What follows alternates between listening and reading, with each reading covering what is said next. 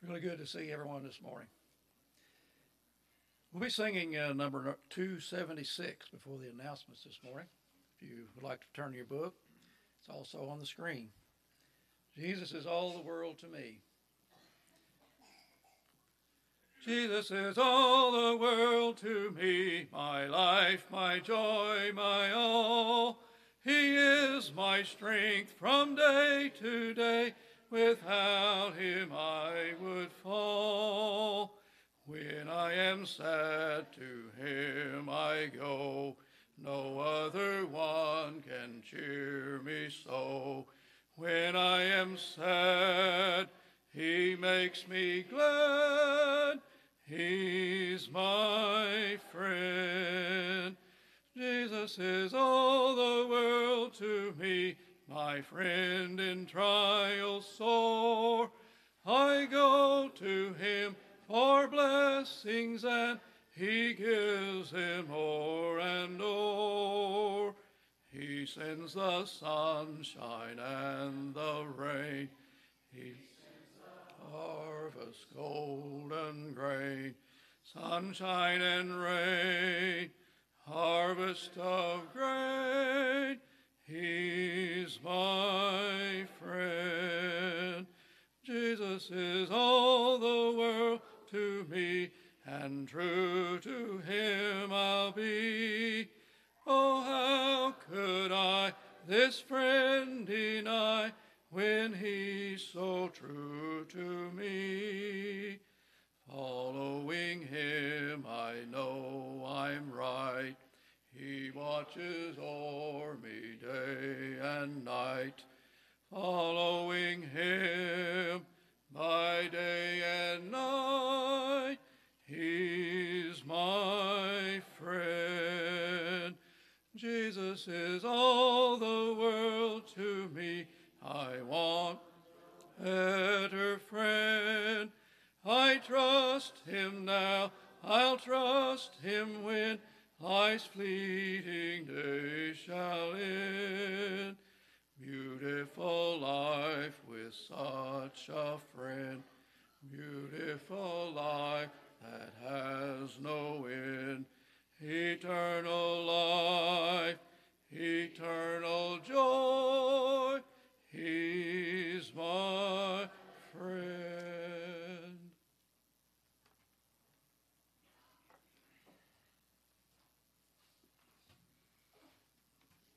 Morning. It's amazing how we take simple things like standing up for granted until we have back problems.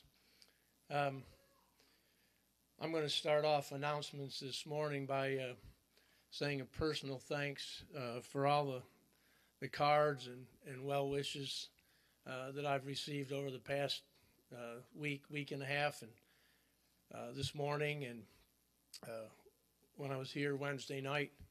Um, and I know there are a lot of prayers too. And um, although I still have a ways to go, I do feel uh, comfortably better, and I know that is a result of uh, the prayers and the love shown by uh, all of you. And uh, again, I appreciate it.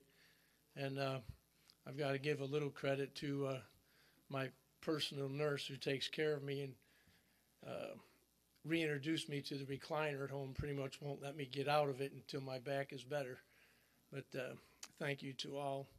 Um, I want to uh, first go over the uh, uh program this morning.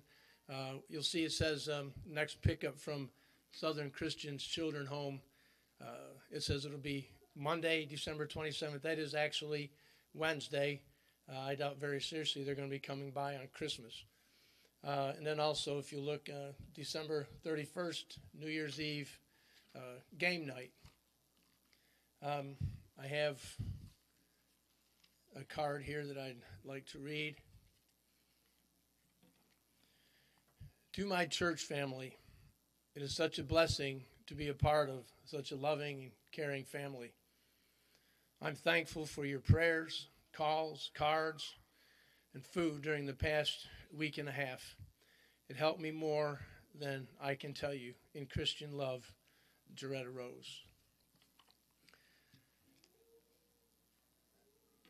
Um, does anybody have any uh, any other announcements? Any updates? I know we have uh, a lot of people listed in the in the bulletin. Anybody have any any updates? Any additions or any other announcements? Oh, is that ready? And is it out front? Okay. Um, January's men's schedule um, is ready, and it either is or will be out front at the conclusion of our service. Right? Anything else? Well, before we before we go to prayer, uh, we know this uh, uh, this is Christmas Eve. Tomorrow's Christmas, and um, as Christians, we celebrate the birth, life, death, and resurrection of our Savior. We, it's a part of our lives every day, and we uh, we don't want for much because we're pretty much given all that we need. And that was in my mind the other day when I was reading something that is uh, maybe put a little smile on your face. I remember when I was a kid and Christmas came up, you know, everybody, oh, what do you want for Christmas? You know, back then it was, you know, fire trucks, army toys, stuff like that that a little boy uh, would want. But I read this the other day. A little eight year old girl filled out a letter to Santa. It says, Dear Santa, I'm eight years old. I've been very good. And all I want for Christmas is a laptop and a credit card.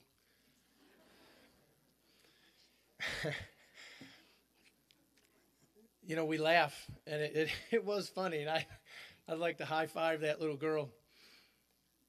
But um, if you think back when we were kids, everything that we we wanted, you know, we went to mom and dad, and they either got it for us, or they gave us a really good reason why we can't have that right now, or I'll get it for you later. Um, an eight-year-old girl wanting a credit card, it kind of makes us uh, makes me wonder um, just what it is that uh, society is teaching us that we need to have.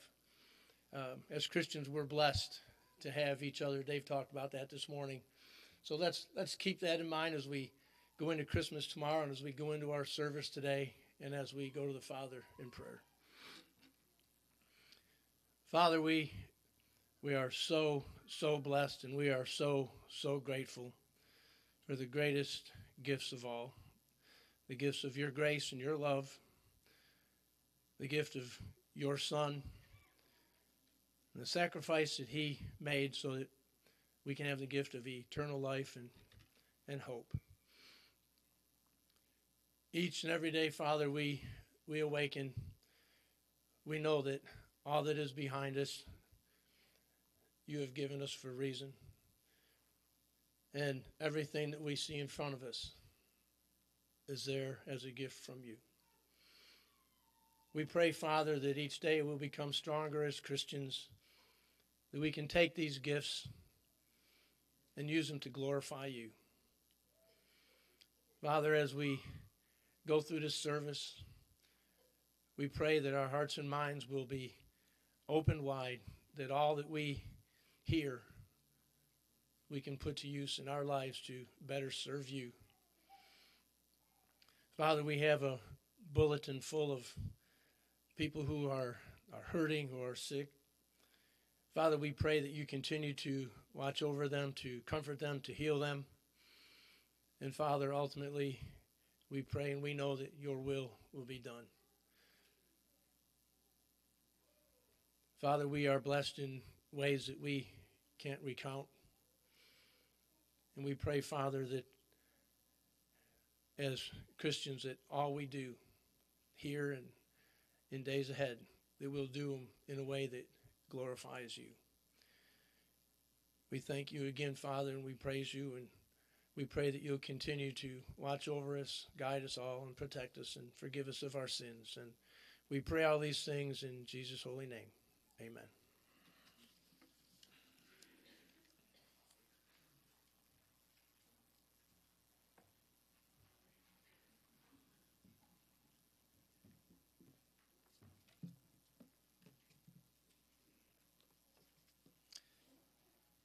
Number 405 in your books, 405. O thou fount of every blessing, tune my heart to sing thy grace. Streams of mercy never ceasing, call for songs of loudest praise. Teach me ever to adore thee. May I still thy goodness prove, while the hope of endless glory fills my heart with joy and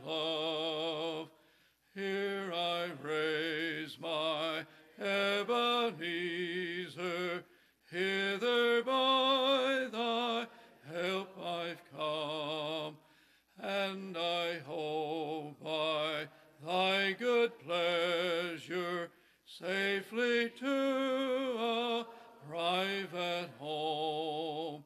Jesus sought me when a stranger, wandering from the fold of God, he to rescue me from danger interposed his precious blood.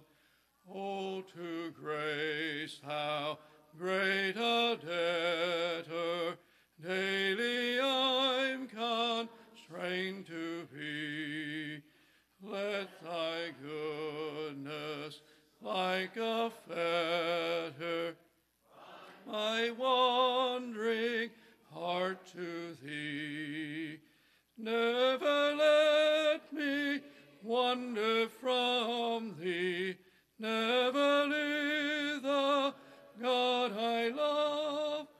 Here's my heart, oh, take and seal it, seal it for thy courts above.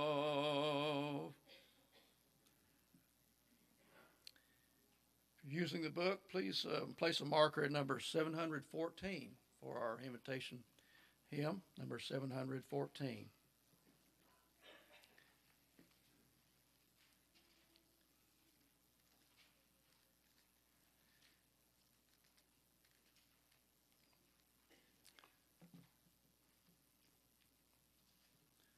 Song before our prayer this morning will be 528, 528. Would you please stand for our prayer?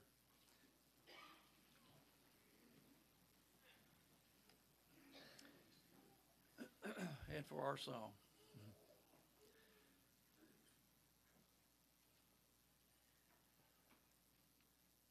I have found a friend in Jesus, he's everything to me. He's the fairest of ten thousand to my soul, the lily of the valley, in him alone I see all I need to cleanse and make me fully whole.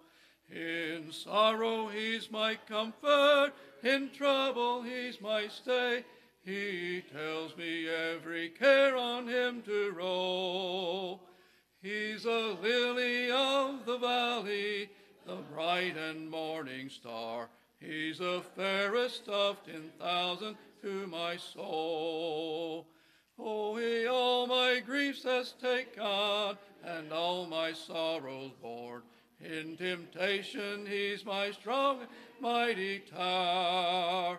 I have all for him forsaken, and all my idols torn from my heart, and now he keeps me by his power. Though all the world forsake me, and Satan tempt me sore, through Jesus, safely reach the goal. He's a lily of the valley, the bright and morning star. He's the fairest of ten thousand to my soul.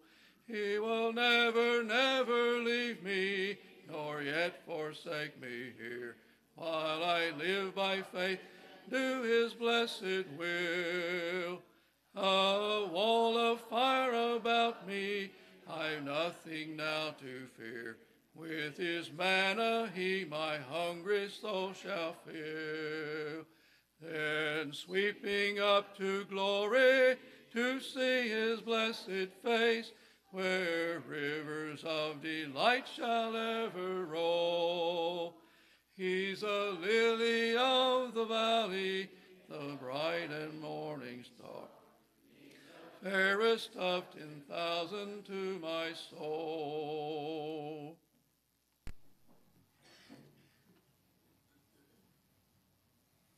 Would you bow with me, please? Our God and Father in heaven, as we come before you this morning, worshiping you, Father, we pray that our worship is in truth and in a manner that is pleasing acceptable to you. Father, we pray for those that aren't able to be with us this morning. We have a large number of our congregation, Father, that only you know their specific illness. We ask you, Father, to be with them and comfort them. We pray, Father, that they might look to you for that source of, of understanding and peace that only you can give. As we're about to enter into this portion of our worship service, Father, we ask you to be with Josh this morning. Be with him that he has a ready recollection, recollection of those things that he is prepared to teach. Help us, Father, that we might set aside the thoughts and the cares of the world, that we might focus upon the message that he brings this morning from your word. Help us, Father, that we might have that desire, not only to hear, but to understand and make that application to our lives. Go with us now as we go throughout this worship service this morning. These things we pray in Christ's name. Amen.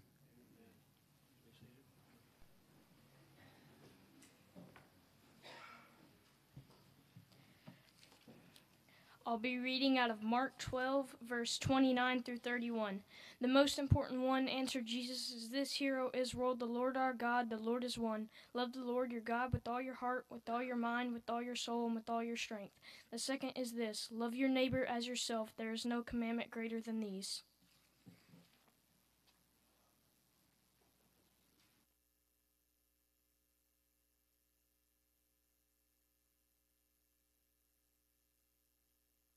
Hope you've been encouraged by our worship this morning, and it would probably help if I turn the microphone on a little bit. It may have accidentally been on while we were singing, and if so, I apologize. I don't know if you noticed, but he had his Bible, and he, he said the scripture, but he was quoting it.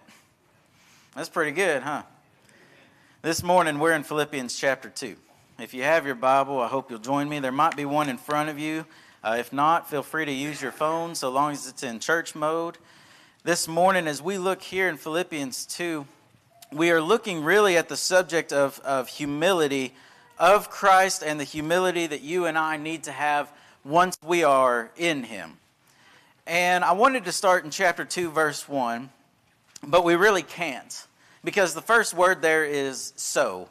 It's very much like the same word as therefore. And if you have an ASV Bible, when it says therefore, sometimes it says wherefore. we almost ask the question, what are we there for? And what is it we're talking about before? So we have to actually look back in the context. Chapter 1, verse 27 is where we get the context of what we're looking at. When we look at the way that Jesus lived and died, there is an emphasis of humility throughout his life that we ought to grasp onto and imitate. 1 Corinthians 11 1, Paul would say, Be imitators of Christ, of me, as I am of Christ. And so my walk is supposed to reflect Him. I'm supposed to look more and more like Him. And my walk will also have an effect on those around me, both the saved and the lost. A lot of the time when we read in Scripture, we read about reaching out to the lost. But this is a section that is a lot more inward focused with one another, with fellow believers. He says in verse 27 Only let your manner of life be worthy of the gospel of Christ. Wow, that's easy, isn't it? to be worthy of the gospel of Christ. Anyone here doing that perfectly? Don't raise your hand. Because probably not. How can we possibly live in a way that's worthy to the gospel of Christ? Well, when he's talking in this context about this, we're talking about unity and humility together. What does that worthy walk look like? It's living in a way that declares that I recognize and appreciate what was done for me by Christ. My life as a Christian will reflect or not reflect that I appreciate what he does. Of course, we recognize what he's done. We've heard about Jesus. We've heard his name before. We know that he was born. We know that he lived. He died. It was buried, was resurrected. And we hear that. That's what we recognize to be true. And that's where faith starts, right? Romans 10 17, faith comes by hearing, and hearing by the word of God. And so, upon recognizing that, that's where faith can begin.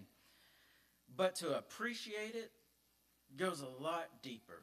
It's more than just filling my head with words, filling my head with knowledge. To appreciate it means to grasp the gravity of and the emotion behind. I'll give you an illustration. Those of you that have raised kids and, and have got them out of your house, or at least one out of your house, and, and even if you haven't all, all the way got to that point yet, you know that kids recognize and see the things that you do and the things that you do for them. Do they always appreciate it? Not really in its entirety. And I was guilty of that too. No doubt about it. We all were as kids. But through time and maturity, you begin to have the appreciation for the things your parents allowed and didn't allow and the way that life was. Because as I grow and mature in life, I'm put in a position where I must mature. If I get married and I have a family, then I'm supposed to be maturing at that point and able uh, in order to be able to take care of everybody around me, in order to play my part right. I gain a deeper appreciation then of what my parents did and what grandparents did. But it's the same way as being a Christian, where when I walk in the way that He has called me to live, that walk, that manner of life that's worthy of the gospel of Christ, I gain insight and understanding deeper into my Jesus. I understand him more. Not just what he said, but why he said what he said and why he did what he did. I've got to then put myself in a position that I will grow and mature. I must make the decision that it can't be optional. Me growing as a Christian, it's not optional. I'm called to do it, but I've got to make the decision that I'm going to do it. And when I grow, it's not an if, it's a when, because you're promised that you will. It's not just figure it out on your own and God checks in on you. God's beside you the whole way, making sure that you are growing more and more like Him. When I do, boy, what a gift that understanding I now have is. What a gift that insight is. Last week we talked in Matthew 25 talents and abilities and gifts, the things that God has given to us, we must use and put into practice. And when I have gained an understanding of deeper deeper in my walk of Christ, then I've got a gift that I need to put into use. And I put that into use with one another. He goes on to say, So that whether I come to see you or am absent, I may hear of you that you are standing firm in one spirit, with one mind, striving side by side for the faith of the gospel. I read this and I realize my own growth and my own walk, it's not just about me. We can get so selfish about things and so self centered. I mean, just a month ago, we were thankful. And then the next day we had Black Friday, and here we are at Christmas, you know, and we kind of get wrapped up within our own selves sometimes with things that have to happen. And we looked more inward. But my growth as a Christian is not just about me. My walk can affect your walk, and your walk affects mine.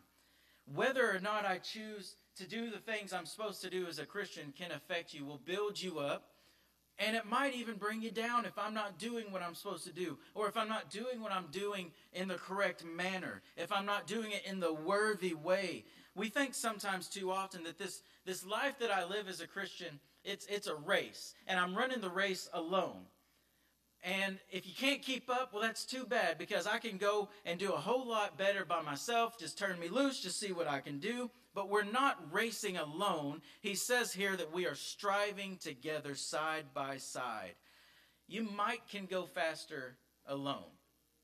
But you're going to burn out and you're going to get to a point to when you realize that you on your own is not going to cut it. You can go faster alone for a short time. But you and I, we can go a lot further together when we strive together. You know what it means to strive here when he says that in verse 27? It means to struggle with or to fight vigorously with.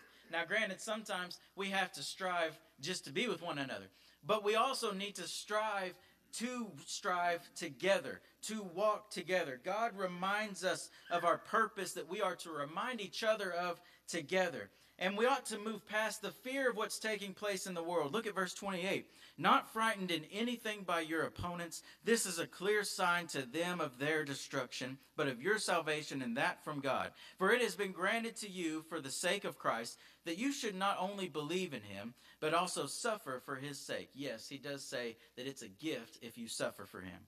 Engaged in the same conflict that you saw I had, and now hear that I still have.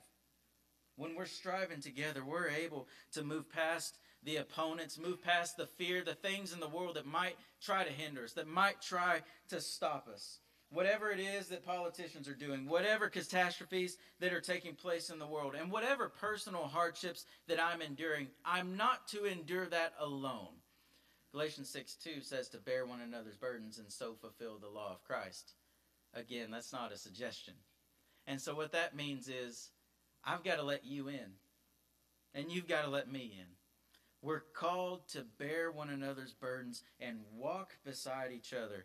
Otherwise, we ain't going to make it. But that's how Paul and Silas overcame in Philippi. Don't forget, we're in the book of Philippians, right?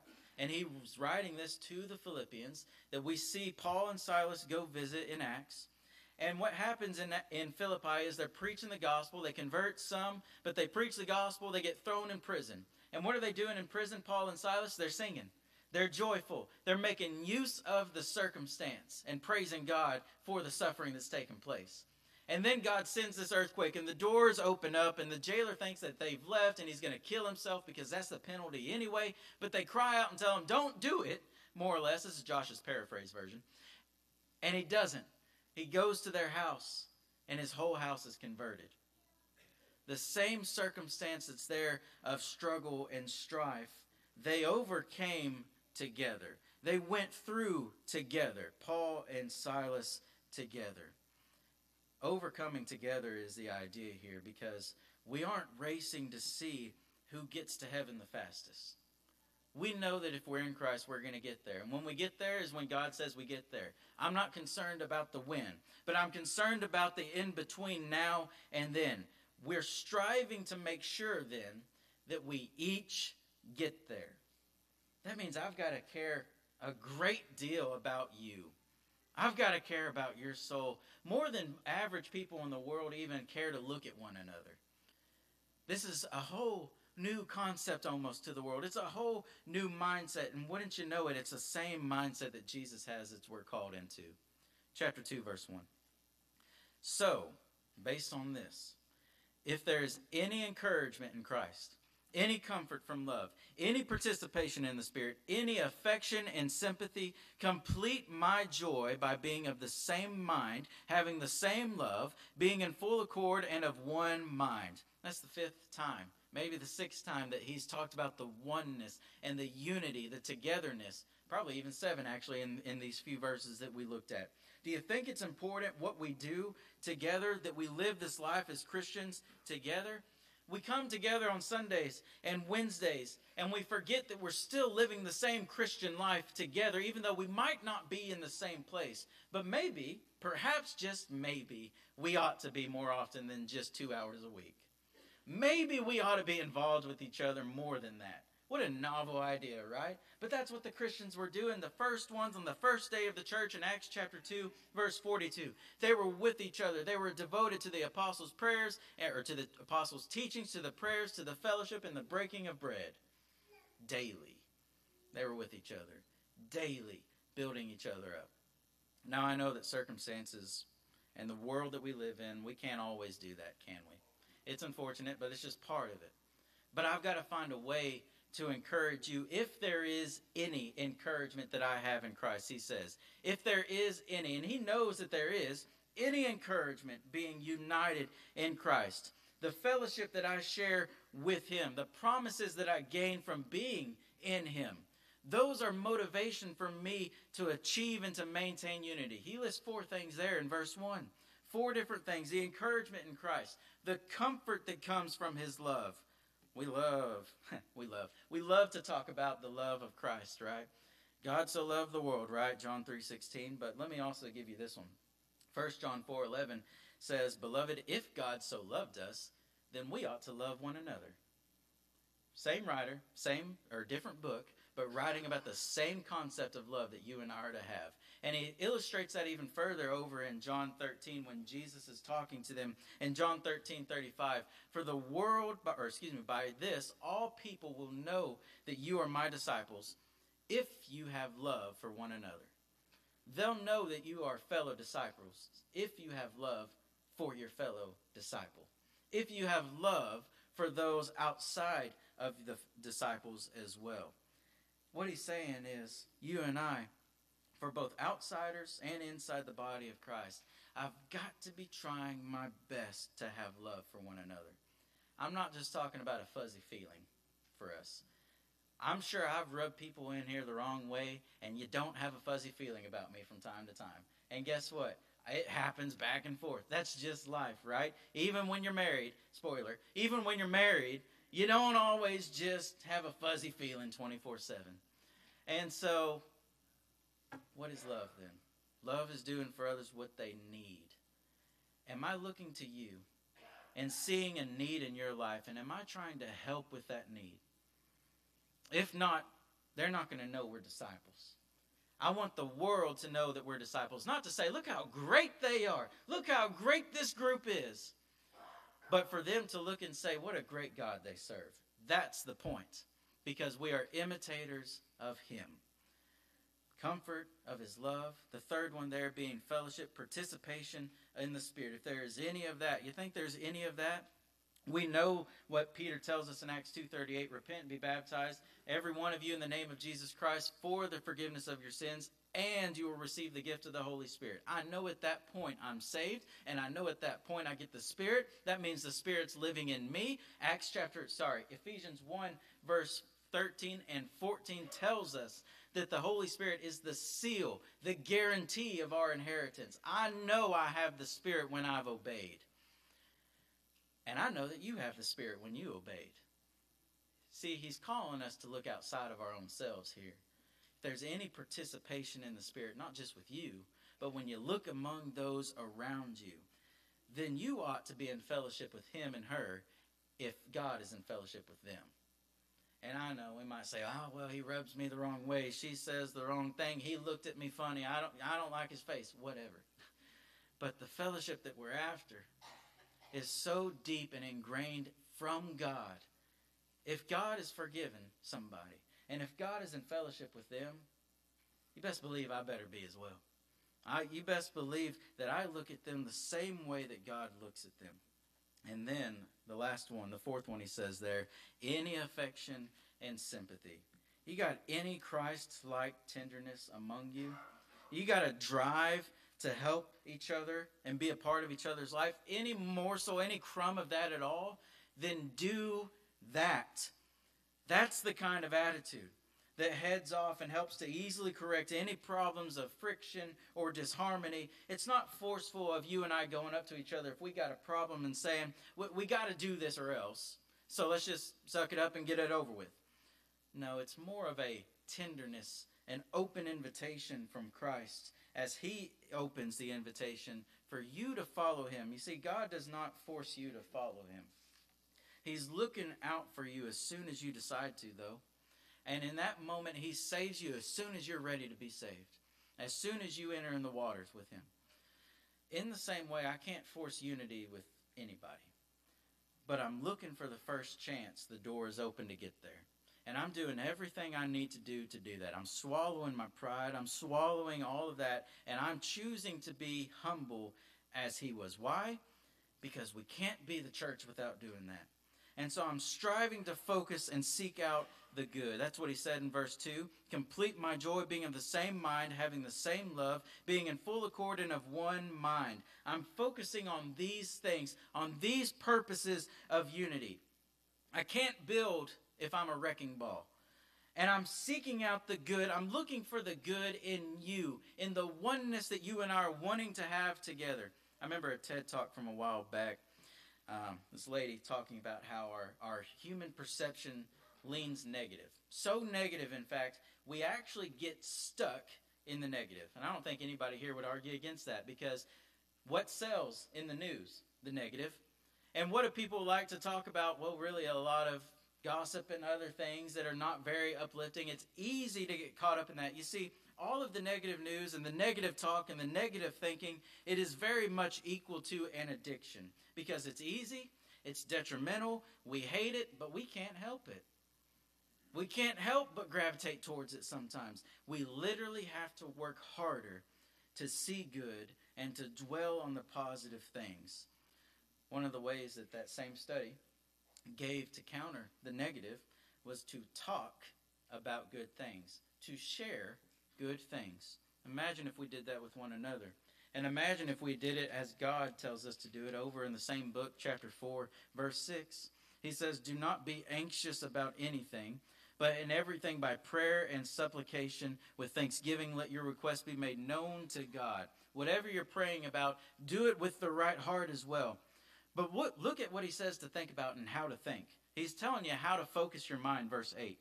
Finally, brothers, whatever is true, whatever is honorable, whatever is just, whatever is pure, whatever is lovely, whatever is commendable, if there is any excellent excellence, if there is anything worthy of praise, think about these things. Why? Because you got to get out of the bad. You got to get out of the negative, and you've got to start to see the good, to seek the good, and to be the good. If we want unity in the church wherever that we're at, that's part of what needs to take place. He goes on in verse 3 of chapter 2. Chapter 2, verse 1 and 2 was, If there's any, then verse 3 is, Don't do any. Do nothing from selfish ambition or conceit, but in humility Count others more significant than yourselves. Let each of you look not only to his own interest, but also to the interest of others. Major church killer and hindrance to the gospel being spread anywhere. Cold hearted selfishness. Me being wrapped up in me, myself, and I. I'm selfish as a Christian. If I'm not thinking of what I do or what I don't do, rippling out and affecting new disciples and old disciples alike. How that action or lack of action might affect their walk. And if I view myself as the solution, the only one that can or should do something, I'm pretty selfish in that instance. If I am just focused on accomplishing tasks and smoothing out things, but, but doing it more businesslike, not really caring about the people that are involved or the commission. I'm being selfish. If I'm selfish as well, I'm more task oriented than I am people oriented. And then I'm not striving with, I'm striving against. And if I want to walk the worthy walk, I've got to be striving with, not going against the grain. What do I need to do then? What do I need to do? I need to not think of myself more often than I'm thinking of others. And I know that's hard. And we're not saying put yourself in a foolish situation. But I've got to be more concerned with well being of others. And I need to think of myself rightfully, not more highly than I actually am or anything like that. I've got to have a humble mind, not thinking too little of myself, not degrading myself or, or saying something against me that goes against God's picture of me that He has created me and not created junk. I know that. But thinking rightly of ourselves. I've got to get rid of my selfish ambition. Why? Because all of this is exactly what Jesus did. Verse 5. Have this mind among yourselves, which is yours in Christ Jesus. This mindset you're called to have, it's not just because we think it'd be fun but it's because it's what Jesus did from the very beginning, before the very beginning, before Genesis even began, before they created everything, humility was at play. Because there was this grand plan that was put into place before man was even created to save us. I look over in Ephesians chapter 2, or chapter 1. He says in verse 9, making known to us the mystery of his will, according to his purpose, his eternal purpose, which he set forth in Christ, as a plan for the fullness of time to unite all things in him, things in heaven and things on earth. God had this eternal purpose that would take place in our time.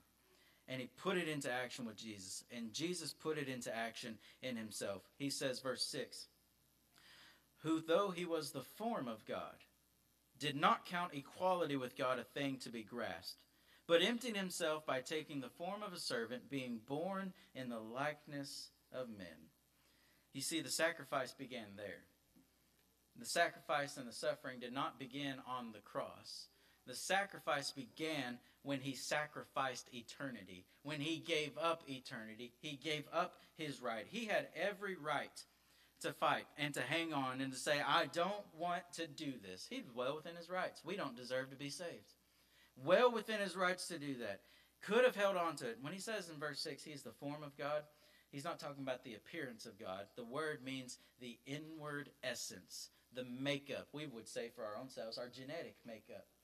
The very core of who he is, is God.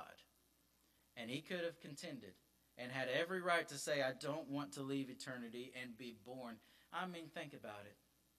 The Savior of the whole world, the Creator of all the universe, being born, having diapers, being raised, being told as a child what not to do and what to do, and all of that that comes with it, and adolescence and growing up and becoming a guy, becoming a man. Talk about suffering when you were in eternity before. Talk about humbleness that's needed here.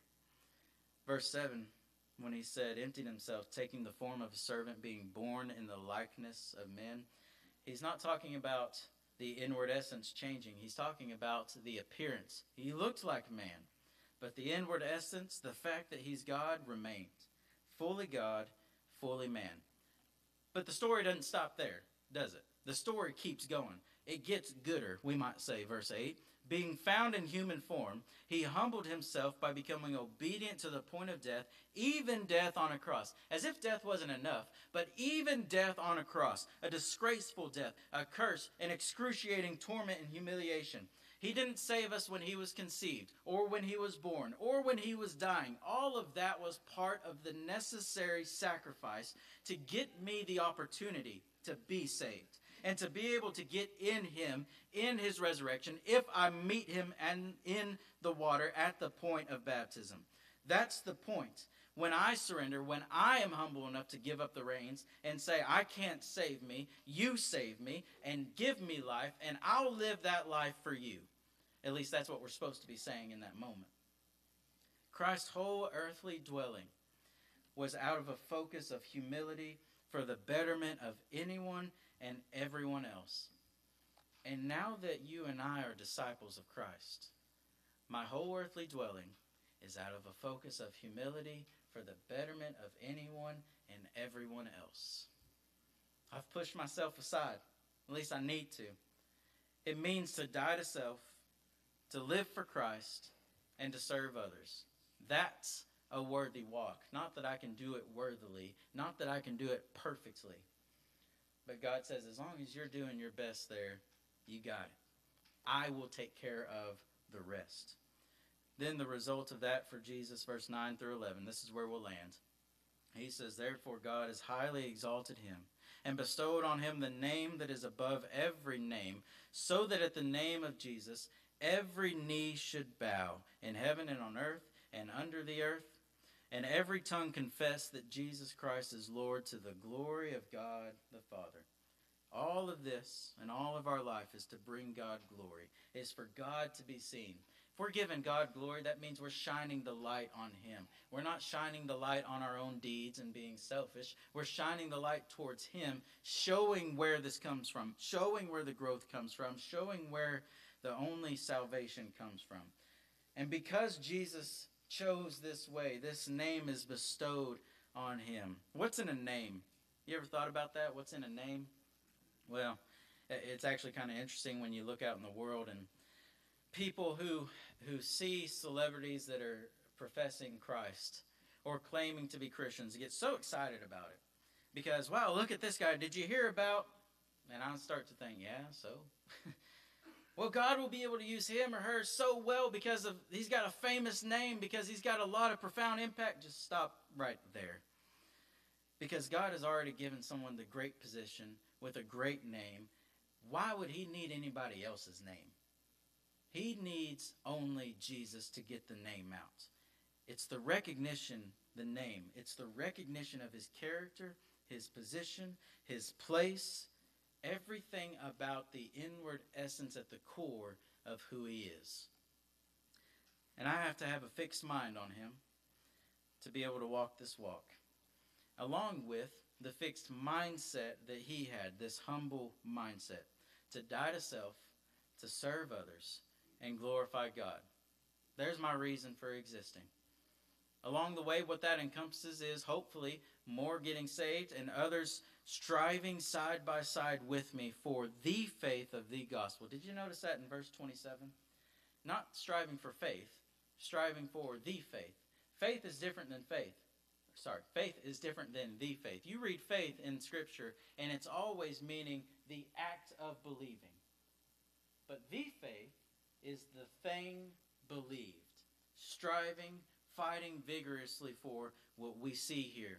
Because what we see here is the only window, the only insight that we can gain through maturity and our understanding and appreciation of Him, who calls us to follow after Him. And if we have that mindset that's seeking after Him, unity is not going to be a problem. This world, whatever they hurl at us, is not going to be a problem. Growth will happen on a personal level, on a collective level. Every person in this room is going to be able to grow. And we're going to be able to strain towards the goal of eternity. That's not going to be a problem either. So the question becomes where is your focus? Or as Jesus said in Luke chapter 8, where is your faith? Is your faith in your walk? Is your faith in your own actions? Is your faith then in your faith? Or is your faith rightfully placed in Him?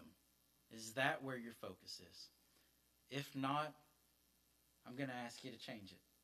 Let's focus more on Him and focus more on serving others than we are ourselves. And let's focus on striving together towards that heavenly reward that you and I, we know we have. It's not a question about when we get it. We gonna get it. We gonna get it. We are gonna get it. I've been hanging around y'all Arkansas people too long. We're gonna get it we will have our reward. But between now and then, we're fighting together. We're striving and struggling together. And if you need help in that struggle, let us know this morning as we stand together and sing.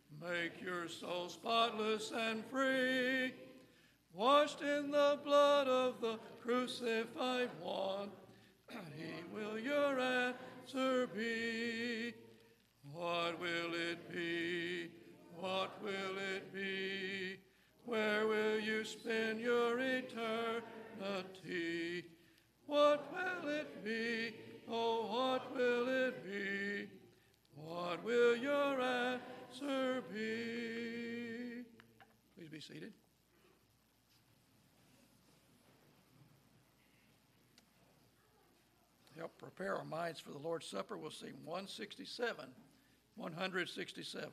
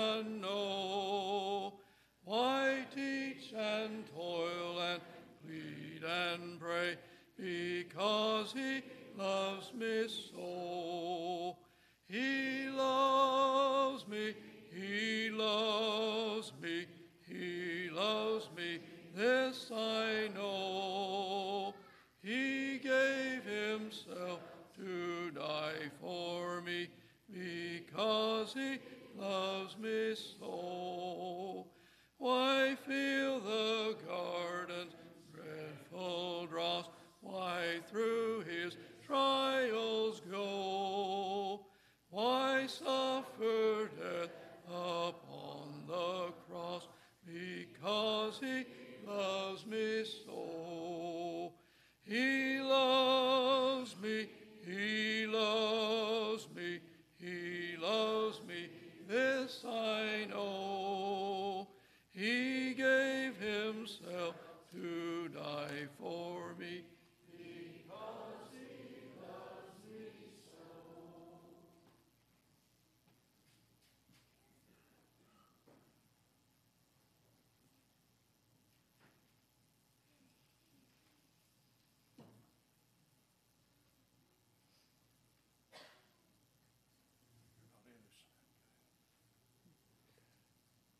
Will you bow with me?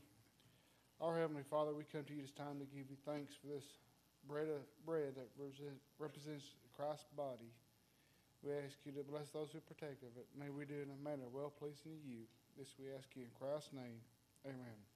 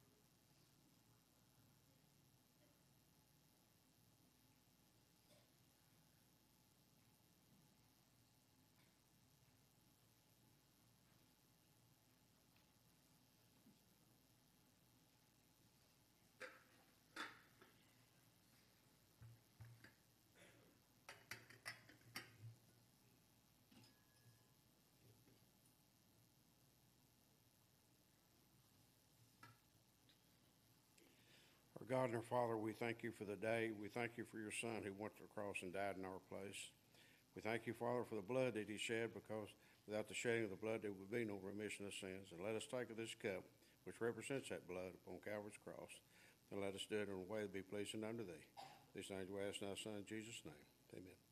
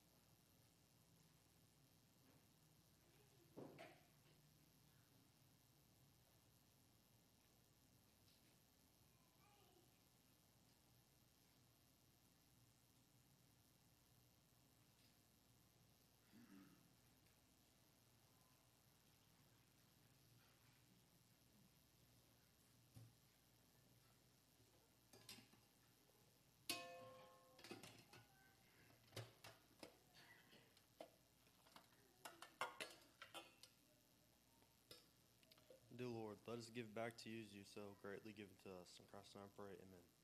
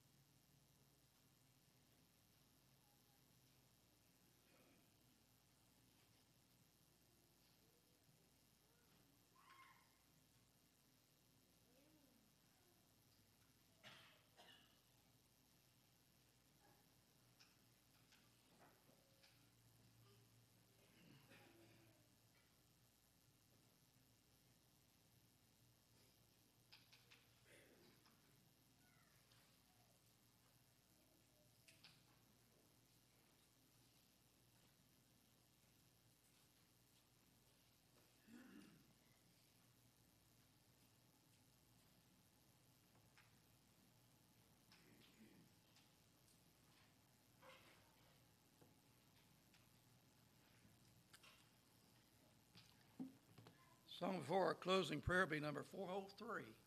403.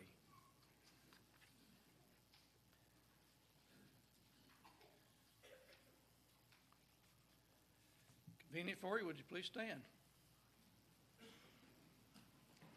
Sing the first three verses. As I journey through the land, singing as I go, pointing souls to Calvary, to the crimson flow. Many arrows pierce my soul from without within, but my Lord leads me on, through him I must win. Oh, I want to see him, look upon his face, there to sing forever of his saving grace. On the street of glory, let me lift my voice. Cares all past, home at last, ever to rejoice. When in service for my Lord, dark may be the night, but I'll cling more close to him he will give me light. Satan's snares may vex the soul, turn my thoughts aside. But my Lord goes ahead, leaves whate'er betide. Oh, I want to see him, look upon his face, there to sing forever of his saving grace. On the street of glory, let me lift my voice cares all past, home at last, ever to rejoice. When in valleys low I look toward the mountain high, and behold my Savior there, leading in the fight. With a tender hand outstretched toward the valleys low, guiding me, I can see as I onward go. Oh, I want to see him look upon his face, there to sing forever of his saving grace. Street of glory, my voice, cares all past, home at last, ever to rejoice.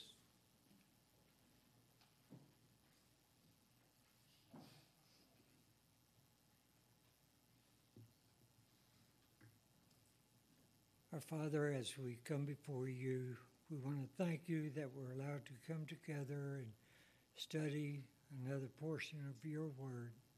We thank you, Father, for the freedom that we have to be able to do so. We pray that we take that word, Father, out into the world and share it with others. Father, as we have many that are uh, traveling, we pray that you'll be with each of them and pray that uh, each will arrive, arrive at their destination safely. Father, we pray that uh, that uh, as we come back this evening, that uh, we'll all return here to learn more of your word. Be with us, Father, and protect us. Watch over us. In Christ's name we pray. Amen.